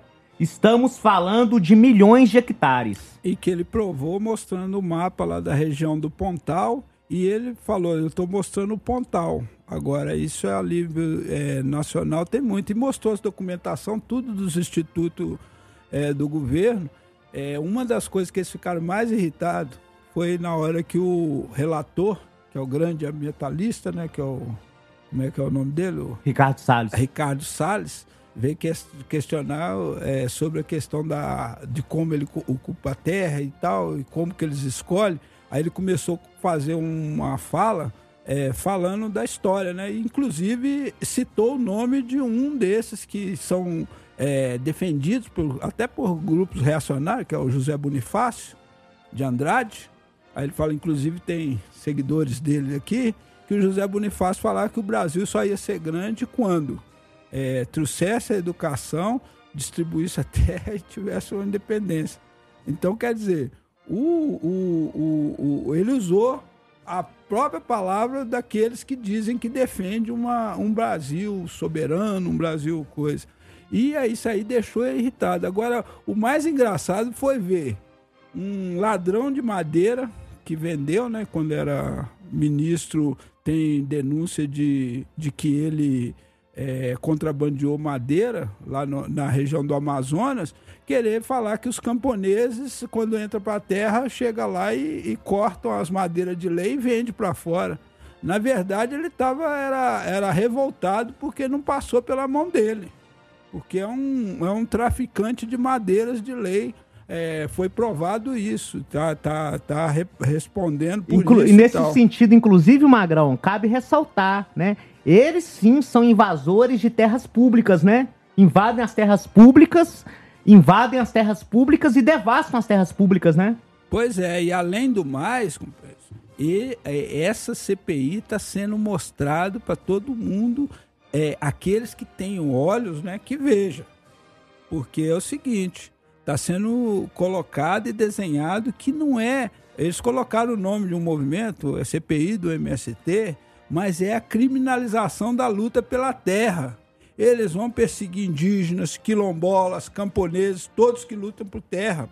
Ontem, na Inquisição, os inquisitores lá ficavam... Ontem, não, dia 3, na Inquisição ao Zé Rainha, ficavam perguntando, você conhece tal movimento? Conheço. Tem relação com ele? Amistosa, democrática, coisa e tal. Qual o nome do líder? E aí eles perguntando direto, que é para quê? Para fundamentar uma intimação e intimar esses movimentos. Na verdade, eles estão querendo criminalizar todos os movimentos de luta. E nós temos que lutar, porque o povo, como diz a Abrapo, né? O povo tem direito de brigar pelo direito de defender os seus direitos. Então, companheiros, nós do programa Tribuna do Trabalhador, nós fazemos a defesa da luta pela terra e fazemos a defesa de todos aqueles que estão sendo criminalizados pela luta. Inclusive teve um, que eu não lembro o nome lá, falando da questão lá, que ele é de Espírito Santo, né? O Zé Rainha é de Espírito Santo. Uhum. Aí falando que se envergonha de ter na sua terra... seu compatriota, uma pessoa daquele estirpe, que ele não seria bem visto lá em Linhares, né, que hoje é outro nome e tal, e que ele não seria bem recebido lá. E, na verdade, a vergonha é nossa, de ver um cidadão ser tão serviçal, tão servil a um sistema que é de exploração secular aqui no país, que é o sistema latifundiário. Então, é até um absurdo você chegar assim... Gente, quero que vocês entendam. Geralmente, quando o pobre chega num local de alto nível, a primeira coisa que eles fazem, tira o boné, tira não sei o que e tal. Aí você chega assim na CPI do MST, chega lá, tem um cara de um chapéu grandão assim, fica sentado bem na frente olhando. Aquilo lá é a bancada ruralista mesmo. Aqueles que estão aqui, ó, eu tô aqui. Exatamente, é o latifundiário. Quando a gente fala o Centrão, é importante destacar isso, né, Magrão? Porque tem se dado muito destaque, até no monopólio de imprensa, os analistas políticos e tal, fala muito esse termo Centrão. Mas a gente já explicou isso, inclusive, né? Esse Centrão que o governo Lula tá entregando o governo, né, para manter minimamente aí tentar fazer esse malabarismo para manter esse sistema que tá caindo de podre. Esse Centrão é justamente representado por esses latifundiários, né? Os latifundiários mais reacionários, né? Aquele latifundiário de velho tipo, né? Aquele coronel, aquele grileiro, né? Aqueles que se acham os continuadores lá, né? Dos bandeirantes, das sesmarias, de tudo que tem mais atrasado, né? Os relatores acima de qualquer suspeita. E que, né, perderam agora o capitão do mato e estão indignados, né? Mas perderam o capitão do mato, né? Mas ganharam, né? Como o editorial chama mesmo, né? Vigarista. Um vigarista, né? Falando em editorial, vamos então para a leitura do editorial semanal do Jornal Nova Democracia. Aqueles ouvintes, se quiserem acompanhar a leitura com a gente, basta acessar o site anovademocracia.com.br. Lá nas abas que vai ter na parte superior do site, a primeira, situação política, você clicando lá vai aparecer editorial. Daí você clica na legenda, escrito editorial, e vai abrir o último editorial, que é o que a gente vai ler agora, que tem o título... Luiz Inácio, o vigarista. Enquanto você está acessando o editorial, eu vou ler só uma mensagem da Sabrina Gurgel, que aí dá tempo de você entrar no site, ler e tal. O presidente da CPI da MST ofereceu tranquilizante e hambúrguer para Sâmia Bonfim. Uma fala machista e tem gente que ainda defende uma corja dessas e acha graça. Que é um absurdo, né? Mas, gente, eu acho que uma das coisas que escancaram com essa questão da CPI, desde a CPI da Covid, inclusive, que também não deu em nada, é o quão circense é esses espetáculos parlamentares, assim, ó, um botando o dedo na cara do outro, um levantando a voz pro outro, é o cara com um chapelão de 1,5 metro na cabeça que senta lá só pra aparecer, quanto maior o chapéu, maior o poder que ele tem, ou maior o chifre que ele esconde, né? Porque esses ruralistas traficantes de gado, né, só pressa pra fazer isso. Seguindo o nosso programa, vamos então pro editorial semanal do Jornal Nova Democracia, com o título Luiz Inácio, o vigarista. Na sequência, a gente volta com mais Tribuna do Trabalhador para vocês. Fiquem com a gente até às 10 da manhã. Editorial semanal. Luiz Inácio, o vigarista. Mal concluímos o primeiro semestre, o governo Luiz Inácio já pleiteia uma reforma ministerial. Seu conteúdo é simples: agraciar Arthur Lira pela aprovação das medidas econômicas reacionárias encaminhadas pelo governo ao Congresso, novo teto de gastos, reforma tributária, etc. Reformas sem as quais o petista seria defenestrado rapidamente da cadeira presidencial pelo núcleo duro das classes dominantes locais e o imperialismo. As siglas do partido único que devem integrar o governo são republicanos e progressistas. O Progressistas é chefiado por Ciro Nogueira, que há 8 meses era ninguém menos que ministro-chefe da Casa Civil de Bolsonaro e coordenador da campanha à reeleição deste traste humano.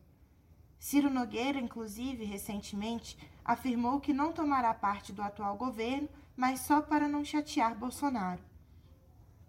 Já o Republicanos é o partido de ninguém menos que Hamilton Mourão, o general Língua Solta, além de todo o poderoso Arthur Lira, primeiro-ministro de fato do país. A direita tradicional, fisiológica e corrupta, conhecida pela alcunha de Centrão e chefiada por Lira, já estende suas garras sobre as estruturas da Caixa Econômica Federal, da Fundação Nacional da Saúde e da Agência Brasileira de Promoção Internacional do Turismo. Já o Ministério de Desenvolvimento Social, a menina dos olhos do PT, está sendo oferecida à sanha do parlamentar André Fufuca, do Progressistas.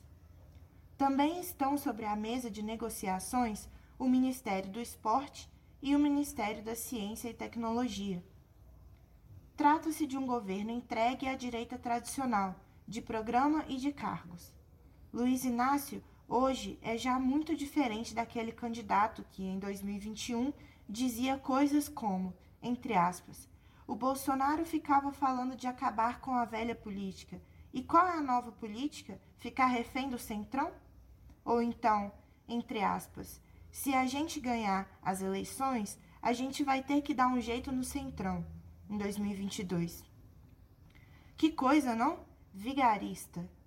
Luiz Inácio reza e faz de tudo para que, até o final do ano, a economia dê sinais de pequenas melhoras, a taxa de juros caia mais e o consumo das famílias cresça um pouco. Se isso ocorrer, ele espera crescer em popularidade nas pesquisas e escapar das pressões dos grupos de poder e das crises políticas. Enquanto isso, ele cede espaços no governo para a direita tradicional, aperta o cinto esperando que logo chegará o bom tempo e tudo passará. É por isso que ele sempre delega a seus ministros a tarefa de dar notícias antipovo, como o novo teto de gastos, o recente corte de mais de 700 milhões na educação e saúde, sempre acompanhadas de notícias estrategicamente vazadas, de que ele, entre aspas, não queria, de que Lula resistiu, mas cedeu e etc. No entanto, o cenário é muito difícil. A economia não tende a melhorar, pois sua decomposição é estrutural e combina-se com a decomposição a olhos vistos e tendência à estagnação da economia mundial imperialista. Por sua vez, As medidas reacionárias, portanto, que corroem a popularidade do governo, seguirão se impondo na agenda de Luiz Inácio, em detrimento de suas promessas. Se buscar manter sua popularidade adiando-as, Luiz Inácio será fortemente cobrado e um processo de deposição será posto em marcha para substituí-lo. Se for a fundo nessas contrarreformas, ele perderá a pouca credibilidade que ainda tem frente a determinado setor das massas populares. Daí que faz o que sabe de melhor, tenta ludibriar e manipular a opinião pública popular. A grande verdade é que aqueles acontecimentos do dia 8 de janeiro marcaram profundamente o atual governo. O alto comando das Forças Armadas insuflou e deixou que aqueles acontecimentos tivessem lugar para dar um duro recado ao governo. Ou vai adiante com as, entre aspas, reformas reacionárias, ou a sua vida será um pesadelo. Ou Luiz Inácio dá a seu governo um conteúdo e forma de direita escancarados, ou o alto comando das Forças Armadas incentivará e impulsionará sua deposição, preferencialmente pela via constitucional. Sim, os generais seguem tutelando o país, inclusive o atual governo. Luiz Inácio, como um pragmático, concilia e aceita o cabresto, cumprindo aos desígnios até que deixará de ser útil e será novamente defenestrado da presidência e, em seu lugar, assumirá um governo ainda mais draconiano e brutal. Esse é o desemboque já conhecido. Nota: pragmatismo é uma filosofia reacionária surgida no final do século XVIII nos Estados Unidos, segundo a qual a validade dos princípios, doutrinas, ideias, etc., está subordinada inteiramente ao resultado prático alcançado. É uma filosofia imperialista que rege toda a psicologia e método de pensamento das classes dominantes norte-americanas. Em política, o pragmatismo deriva em utilitarismo e fisiologismo, buscando adaptação e sobrevivência a qualquer custo e sem princípios, servindo aos propósitos das classes dominantes.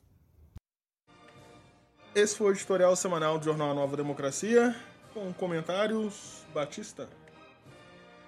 Queria mesmo ressaltar, né, como esse editorial ele está muito bem fundamentado nos próprios acontecimentos, né, políticos, né, dentro da formação, né, dessa coalizão reacionária, né, que na prática o governo hoje ele praticamente está, né, na mão do Congresso. O Lira tem um poder assim de chantagear, né, e o Congresso, né, de impor, né, os seus interesses de classe. E o governo do Luiz Inácio utiliza dessa situação, que já era uma situação dada, né, entre o que eles chamam de oposição e base, né, para justificar a falência do seu governo. Sendo que, quando ele se propôs, né, a governar o país, né, as circunstâncias já eram essa, né? Então ele acredita tudo o que ele apresenta como se fosse novidade ou alguma coisa boa, um plano, uma linha de crédito, igual fizeram essa fanfarronice toda com a questão dos carros. Acredita, né, a sua suposta originalidade, posa de estadista, fica falando bobagem sobre assuntos que não tem menor conhecimento, né, como aquelas batatadas que eu estava falando lá, justificando a guerra imperialista da Rússia contra a Ucrânia, né? Fica fazendo esses jogos de cena, né? Jogando para a plateia uma coisa e, na prática, costurando, né, os interesses mais reacionários que podem haver, né? Então, né, com relação ao latifúndio, é o mais explícito, né?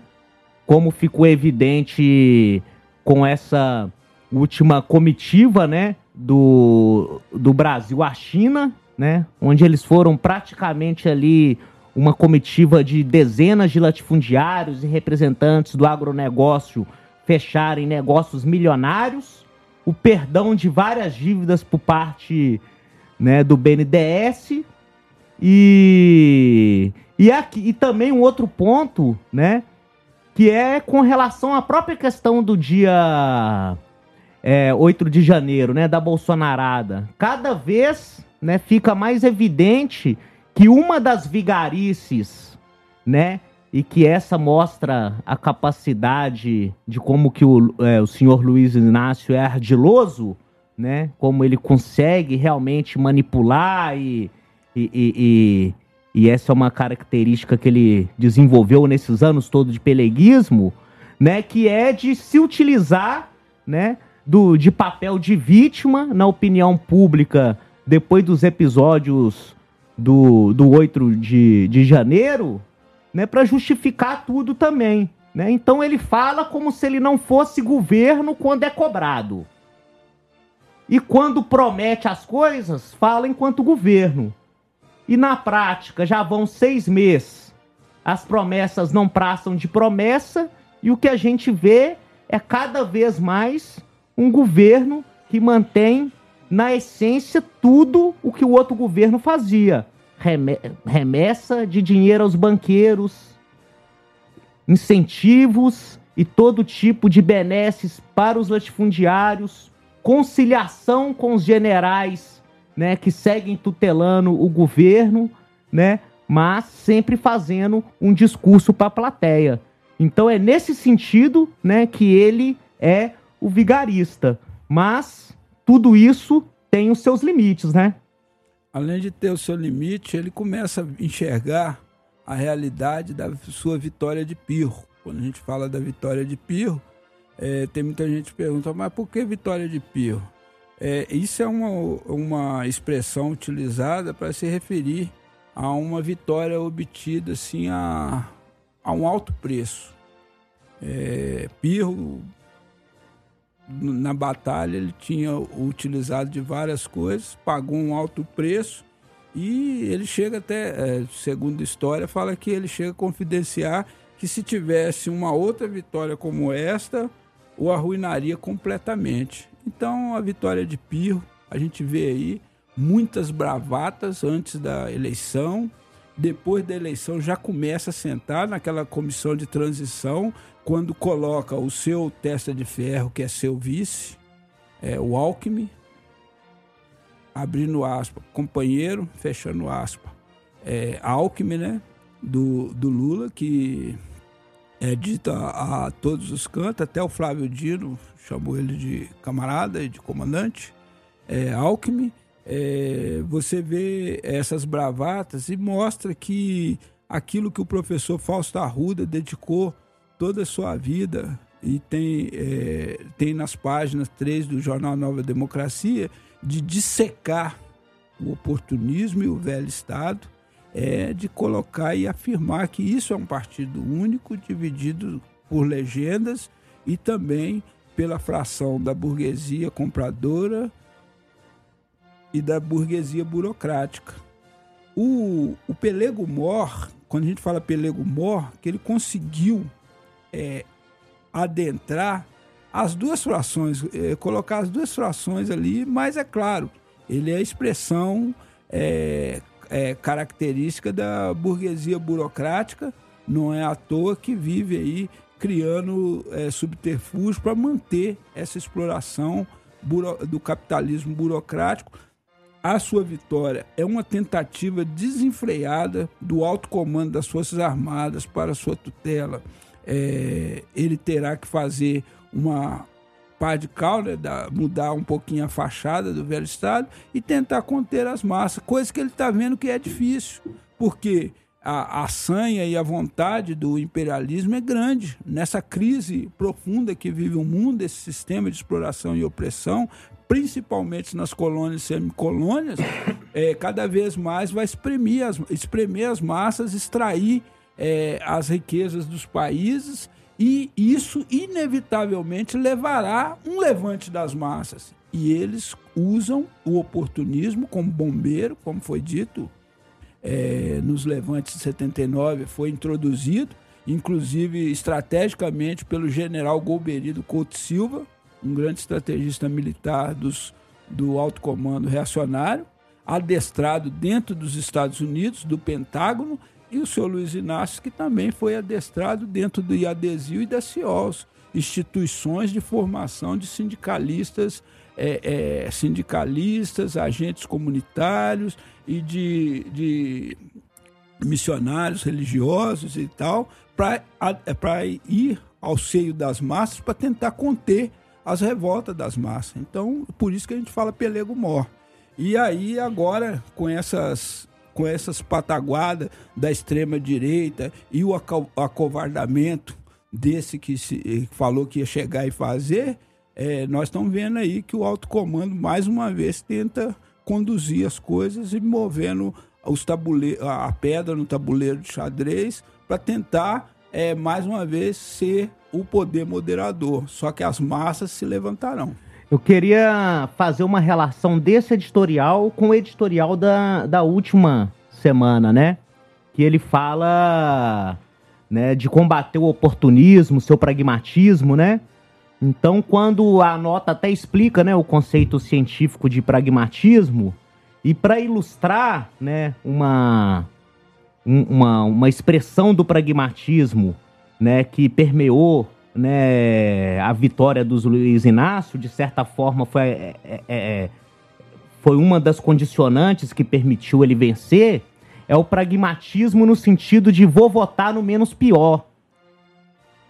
Esse tipo de raciocínio que foi sendo inculcado nas massas por meio dos reacionários que tentam de toda forma legitimar esse mundo tenebroso, essa democracia das chacinas, democracia do genocídio pelos vírus, né? A chacina, né, no campo, essa democracia do latifúndio, toda essa podridão, né, como o único mundo perfeito, né? Então esse é um viés.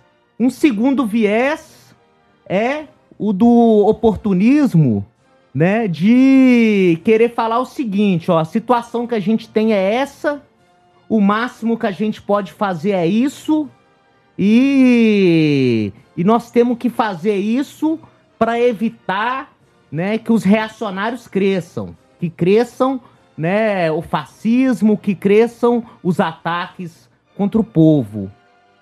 Ao mesmo tempo que em 6 meses de governo, o que a gente tem repetido é a continuidade e o crescimento do fascismo.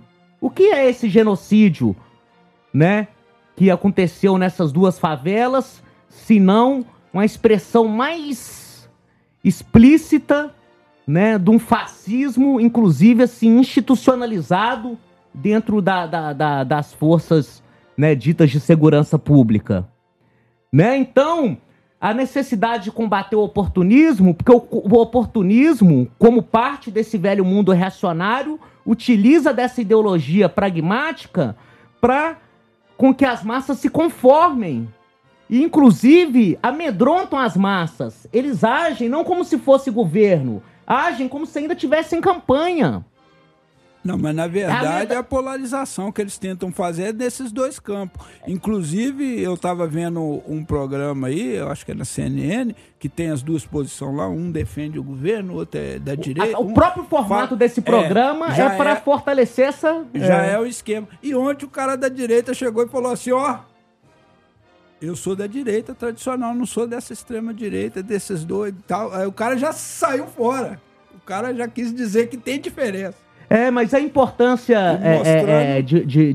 nessa vinculação que eu estava querendo fazer é justamente essa, de que sem combater esse pensamento no meio do movimento popular, sem combater o oportunismo, é impossível, entendeu? Enfrentar esses ataques que o governo está impondo, né? O que é da iniciativa do governo, o que foi imposto ao governo, condicionado pelos acordos, isso pouco interessa para o povo. O que nos interessa é pão, terra, moradia, água, educação, né? Educação, saúde, etc. O resto é problema deles. Eles que se entendam essa canalha. E eles só vão fazer algo que seja como revogar essas medidas antipovo da reforma trabalhista, da reforma da Previdência, ou qualquer medida que venha beneficiar o povo, como revogar o novo ensino médio e tantas outras questões, pela mobilização popular. Não vai ser por meio desse fisiologismo de distribuindo cargos, fazendo negociata com essas raposas velhas do Congresso que o povo vai ter nada.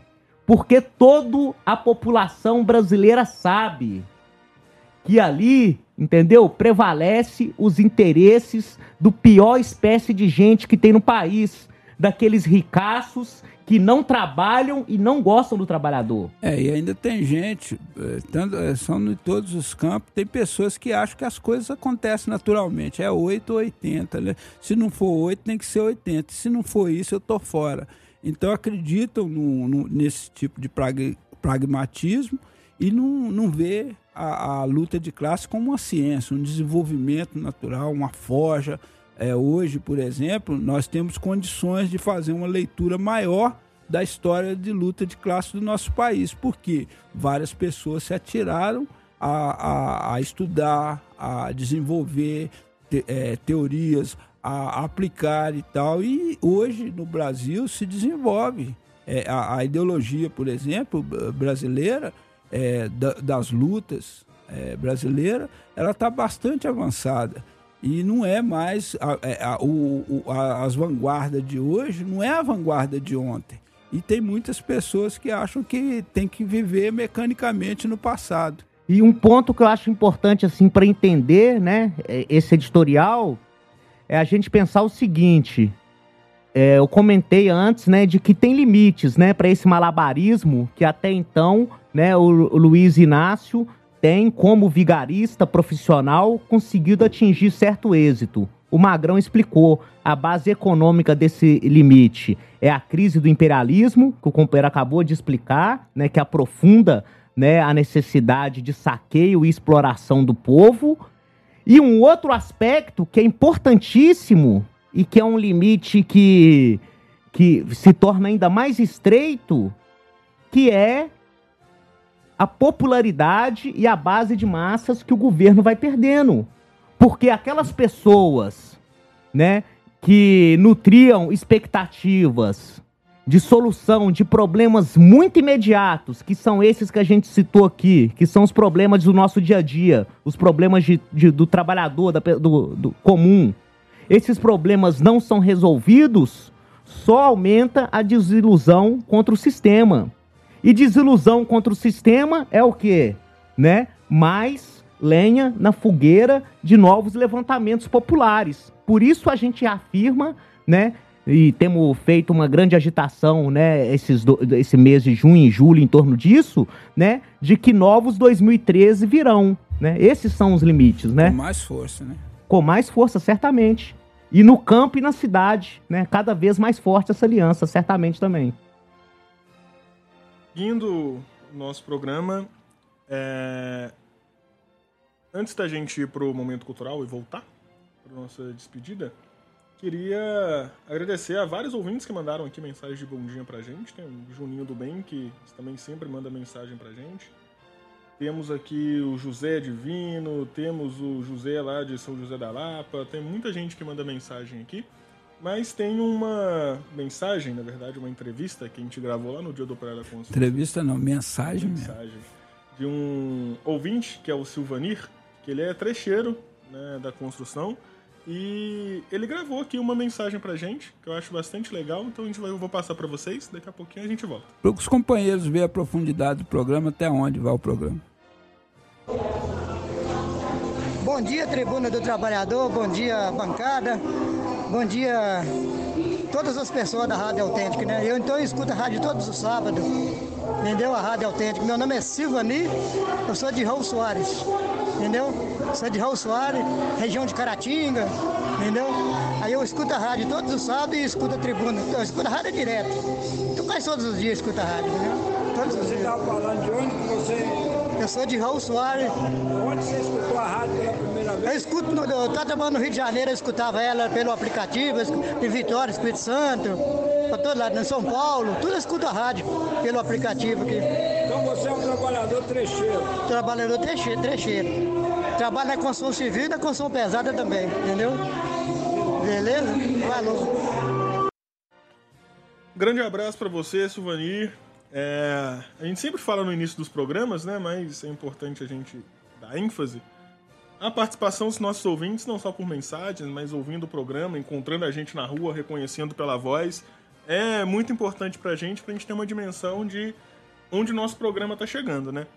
Porque isso dá dimensão não só da nossa propaganda, mas também se a gente está atingindo o público, né, o nosso público-alvo, vamos chamar assim, que são os operários, camponeses, né, quem de fato constrói esse país. Então a mensagem do Silvani, né, assim como de vários outros ouvintes que mandam aqui pra gente, né, mostra que a gente está alcançando o nosso objetivo, né, de trazer as notícias através da ótica da classe operária, a ótica do proletariado, mas principalmente também contribuindo para essa tomada de consciência do nosso povo, né, da sua importância, né, na transformação da sociedade. 9 horas e 53 minutos, vamos caminhando para as considerações finais aqui do nosso programa. Eduardo Magrão, quais são os seus destaques aqui para o Tribuna do Trabalhador? Bom, queria dizer para os trabalhadores seguir firme, seguir lutando, organizando de forma clandestina dentro dos locais de trabalho, longe do patrão, dos puxa-saco, pelegos de dedo duro, e dizer que eu vou ser breve para a gente passar aqui uma homenagem à capoeira, né, o Dia da Capoeira, e também eu queria fazer aqui em especial uma homenagem ao Amadeu Martins, né? Às vezes muita gente não conhece, mas é o grão-mestre Dunga, morador do Marmiteiro, e que também esteve junto com nós lá no Marreta, na retomada e também nas lutas aí. Ele, o Chuvisco, o Pantera, treinava ali junto com o pessoal, e queria mandar um abraço aí ao Dunga, que está aí, segue no Senzala ali no Marmiteiro. Batista. E para Dona Ângela, é claro, que se recupere logo, Dona Ângela. Batista. Desejar a todos os nossos ouvintes um ótimo final de semana, uma boa semana de trabalho, e no próximo sábado estaremos aí com vocês das 8 às 10 aqui na Rádio Autêntica FM. É isso aí, deixar também um abraço a todos os nossos ouvintes aqui do Tribuna, aos novos ouvintes que chegam também todos os sábados aqui. Um abraço especial para Júlia Rabelo, que está acompanhando o programa também. Que é a primeira vez que ela escuta, um grande abraço para você, ela também é lá da UFMG. Então é isso, semana que vem a gente se encontra de novo com mais Tribunas do Trabalhador. Olha só, o José Divino acabou de falar aqui também que é capoeirista, então homenagem não só pro Mestre Dunga, mas também para você aí também, José. E também o Robozinho, Negativo, todo mundo aí da capoeira. Exatamente, então fica a nossa homenagem aí para... dança de resistência, né, também luta contra a escravidão. Vamos então agora para o nosso momento cultural. Quem me botou Macumba, que é do grande Mestre Dunga. Até semana que vem, pessoal. Fique na sequência com o grande Ronão Oliveira com um programa super popular. A gente às vezes é capoeira... Só pensa em Deus, tudo bem, eu penso em Deus em cima lá. Mas aqui na terra também tem que se cuidar. Estão punindo um lado do outro. O negócio aqui na terra tá feio demais.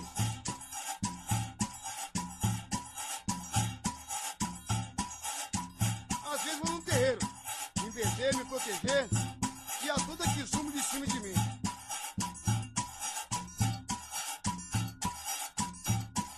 Mas eu tenho fé em Deus, que essa macumba não vai me pegar.